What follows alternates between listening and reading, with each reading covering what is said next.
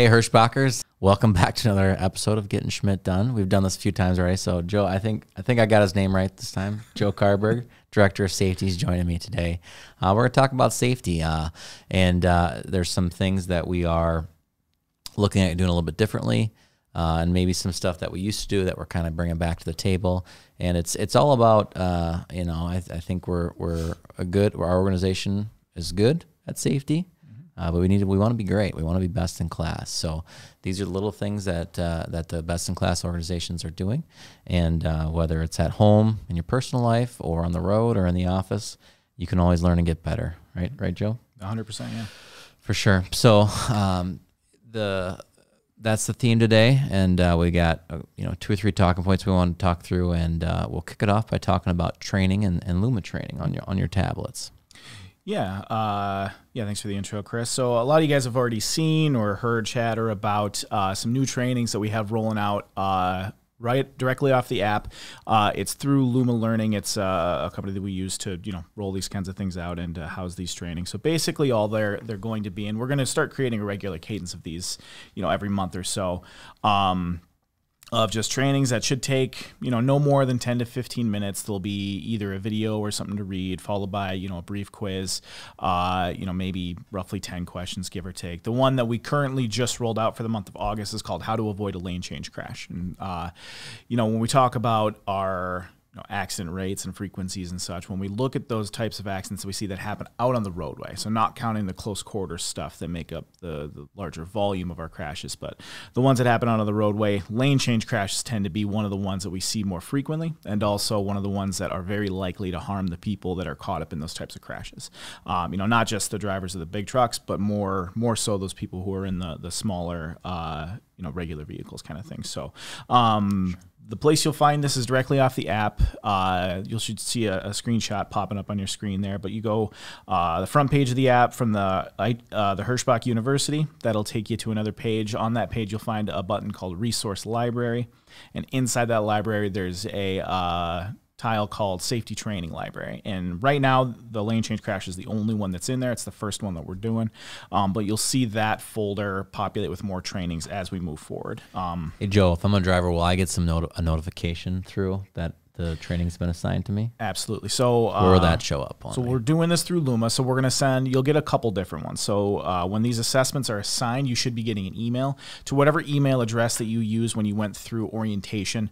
Uh, that's the email address you use to sign up with Luma and complete your orientation documents. For those drivers out there who have never used Luma, there's a, a handful of you out there who were here, uh, went through orientation before we had Luma.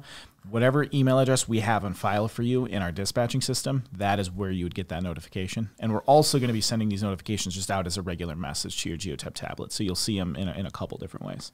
Um, we do uh, Want to make sure every driver is participating. You know, this is a mandatory thing we're asking all of our drivers to complete. As, as Chris mentioned, you know, we believe very strongly that uh, everybody can learn something new. Even if you think you have all these things down, it never hurts to go through these steps again and again just to make sure that uh, they're always at the front of your front of your mind. You know, complacency is the biggest thing that we we combat in safety. You know, For we sure. find that complacency leads to more uh, bad things on the roadway than than any other factor. So, hundred percent. I mean, mm-hmm. I think some of our, our most severe accidents we've had over the past three, four years have been very high quality, high, uh, very good safety score type drivers. And it's just, it's all about sharpening the sword. Um, absolutely. Joe, you want to talk a little bit about how your, your team pl- is going to, how do you decide what to train? And we're not just going down a list, right? I assume. Right. How are we deciding what to train? So, uh, you know, use this this first training that we uh, released, this how to avoid a lane change crash, as an example things that we're seeing in the fleet currently. So the areas that we we find that we can be better at or that we're currently struggling at, those are the things that are going to be the first uh, wave of topics that we use for this, uh, you know, training method. So the first one being lane change crash. We had seen a handful of lane change crashes recently. Mm-hmm. Um, or similar type crashes that you know if you learn how to avoid a lane change crash this would be a very similar approach to avoiding other types of crashes that and you know one of the next ones we have queuing up is for uh, pc you know you hear us talk quite a bit about hours of service violations and then uh, how to properly use PC. That's one of the next ones we have coming up is how to properly use PC, the rules and enforcement around that. Um, that's something that law enforcement is looking very, very closely at. Uh, you know we've seen a unfortunately seen an uptick in those types of violations, drivers using PC illegally. Yeah, law enforcement is definitely. It doesn't seem. I would say you know whatever five years ago, five, six, seven years ago. Mm-hmm. I don't think law enforcement understood PC, Correct. and they definitely do now. Right. Yeah, correct. Even before the ELD mandate, I think the uh, you know the method by which law enforcement would approach PC was kind of just hands off. They didn't really touch it much unless they saw something very very egregious. Now that the ELD mandate's through, most law enforcement officers have at least a tenuous grasp on what hours of service regulations look like and how PC is supposed to be used. So.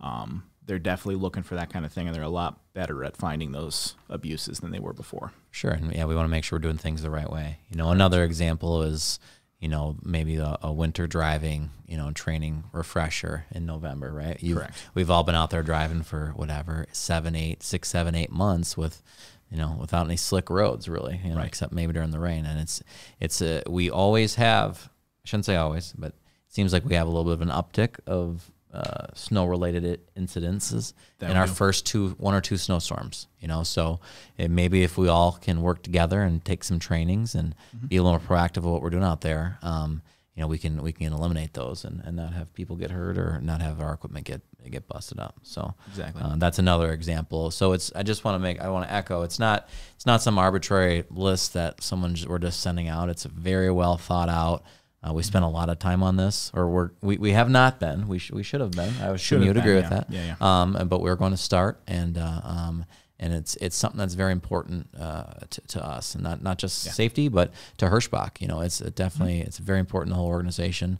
Uh, we want to make sure this gets done. So if you're, I think there's been some lists going out. Um, uh, the of the lane change one. Appreciate the drivers that have done that. A lot of you have done it. Yep. Right.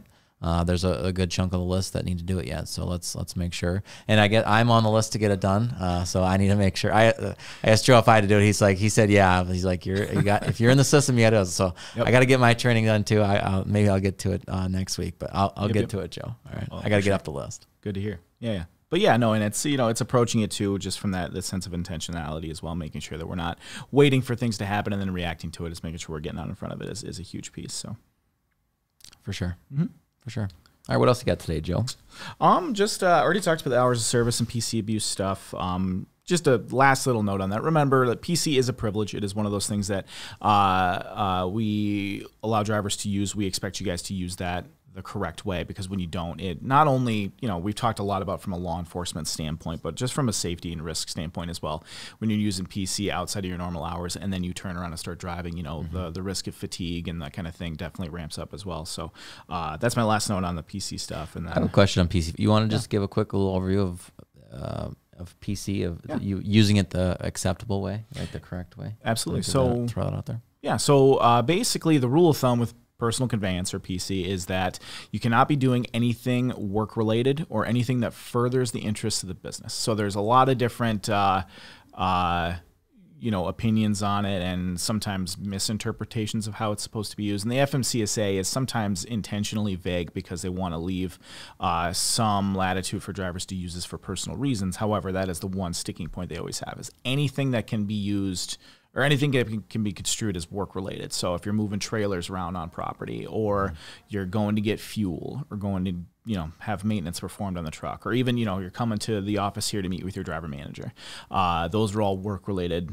uh, activities that you would not allowed not be allowed to use PC for. Um, However, if you're, you know, just running personal errands, going to get groceries, going to do your laundry, going to uh, just go home, you know, you're you're done with all your work for the day or for the week, and you're just headed home. Those are instances where PC is okay to use. Uh, the one caveat to that is, say, if you're going to get groceries and you go to Walmart and happens to be that your customer's right across the street, those are the ones that sometimes trip drivers up where you're unintentionally advancing yourself towards a customer, that kind of thing. So those are areas where uh, you're also not allowed to use PC. So there is a little bit of gray area. Um, our my biggest piece of advice for drivers who are unsure: always call in. Call in. Call Absolutely. in, talk to your logs team, talk to your safety team. They'll be able to point you in the right direction. Um, it's an easy thing to, to accidentally use incorrectly, uh, but there are very, very real consequences when you do that. For sure. And then, yeah, uh, the last thing I was going to touch on, you know, uh, we're closing in on the end of August here. Uh, it's back to school time, so you know you're likely to see a, a decent uptick in traffic, particularly in the morning and then uh, uh, again in the afternoons. Uh, school buses, kids out walking to school, that kind of thing. You know, those are just those those little things that we all know happen uh, in the interest of being proactive and uh, being intentional, making sure we're, we're keeping those people in the front of our mind, making sure you're making allowances for those people who are just driving their kids to school or school bus drivers taking kids to school, make allowances for their driving to make sure that you're driving in a way that protects them as well as protecting yourself. Sure. For sure. Mm-hmm. Safe six, right, Joe? Absolutely. All right.